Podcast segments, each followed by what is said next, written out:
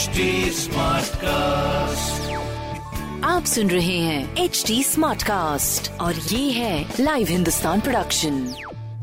हाय, मैं हूँ fever RJ Sheba और आप सुन रहे हैं कानपुर स्मार्ट न्यूज। और आज मैं ही दूंगी अपने शहर कानपुर की जरूरी खबरें। कानपुर में भी काफी स्टूडेंट्स इंतजार कर रहे हैं यूपी बोर्ड के 10th एंड 12th के रिजल्ट का। हाँ जी, जिसका इंतजार हो रहा है बहुत समय से। अब ये सुनने में आया कि अगले हफ्ते तक आ सकता है। अगले हफ्ते यानी 14 से 16 जून के बीच में रिजल्ट जारी हो सकते हैं। और इसी के साथ मैं आपको बता देती हूँ कि एक जो व्हाट्सएप पर मैसेज सर्कुलेट हो रहा है जो कि लोगों में बड़ा ही कंफ्यूजन क्रिएट कर रहा है, उसके लिए भी यूपी बोर्ड ने बोला है कि गलत तारीखें दी जा रही हैं।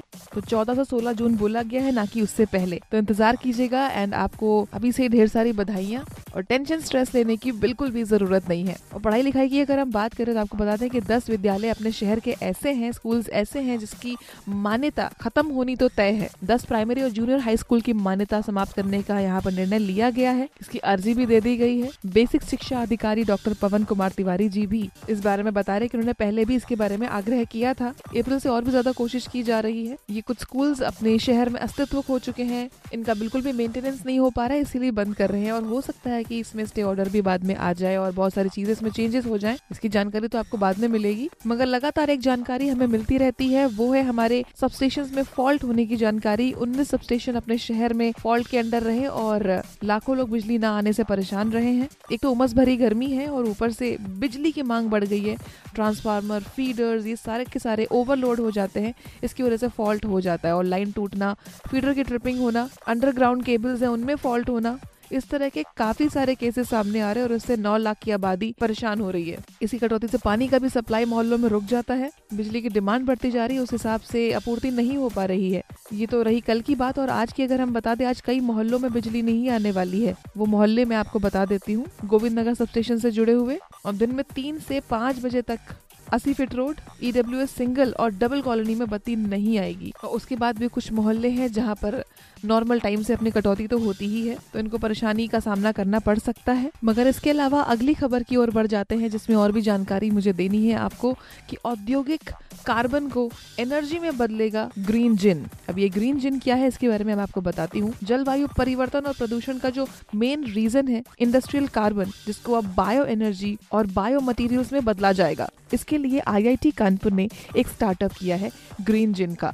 इस टेक्नोलॉजी को इसकी मदद में इस्तेमाल किया जाएगा। जल्दी ये startup Indian Oil Corporation Limited इसकी मदद से इंडस्ट्रियल कार्बन को खत्म करने में हेल्प करेगा, जिससे अपने देश के हर शहर को एक ग्रीन सिटी में बदलने में हेल्प मिलेगी। IIT का ये स्टार्टअप है ग्रीनजिन, जिसका फ्यूल कंपनी के साथ में एक समझौता हुआ है। इसका एक ब्लूप्रिंट भी बनके तैयार किया जा रहा है।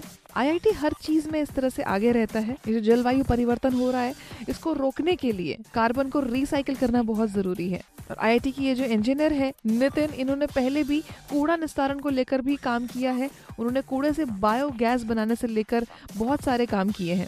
सो IIT का ये नया स्टार्टअप ग्रीनजिन, देखते हैं किस तरह से काम करेगा, इसका इंतजार तो करना ही पड़ेगा। सारी जानकारी तो हम आपको यहाँ पे देंगे ही। अगली खबर मैं आपको बता देती हूँ कि मंदना से अनवरगंज का जो रूट है, उससे रावतपुर स्टेशन हटेगा। वहाँ काफी भीड़ हो रही थी। पहली चीज तो मंदना अनवरगंज के बीच में जो रेलवे क्रॉसिंग है, उसमें शहर को जाम से निजात दिलाने के लिए तो ये काम किया ही जा रहा है। और रावतपुर स्टेशन हटने के साथ ही एक एलिवेटेड ट्रैक, जो कि एक बहुत ही बड़ा मुद्दा उठा हुआ है, कल्याणपुर और रावतपुर स्टेशन में से किसी एक को हटाया जा सकता है। फिलहाल तो अभी रावतपुर के बारे में ज्यादा फोकस किया जा रहा है। इससे शिवली, पनकी और आवास विकास की जनता को ना बगिया और कल्याणपुर क्रॉसिंग से निजात मिल सकती है। अनवरगंज से मंदना के बीच में जो एलिवेटेड ट्रैक है ना, उसका निर्माण जो होना है, इसकी बात इसलिए भी तेज पहुंची कि इसके लिए ट्वीट भी किया गया था और उसमें सहमति भी मिल गई है। इनमें से दोनों सबस्टेशन के बीच में 19 क्रॉसिंग में 2 एलिवेटेड ट्रैक बनने के बाद में बंद होंगी और उसके बाद में बाकी 17 आने जाने में इस्तेमाल होती रहेंगी। इस डिस्कशन में सत्यदेव पचौरी जी जो सांसद है हमारे, वो भी शामिल रहे हैं। सो जैसे ही सारी आगे बातें बढ़ेंगी, इसकी जानकारी आपको मिलती रहेगी। तो इस तरह की खबरों के लिए, मतलब पॉजिटिव एंड प्रोग्रेसिव खबरों के लिए, पढ़ते रहिए हिंदुस्तान अखबार। कोई सवाल हो तो जरूर पूछिए। फेसबुक, इंस्टाग्राम और ट्विटर पर हमारा हैंडल भी नोट कर लीजिए @HT SmartCast। और इस तरह के पॉडकास्ट के लिए लॉग ऑन टू www.htsmartcast.com।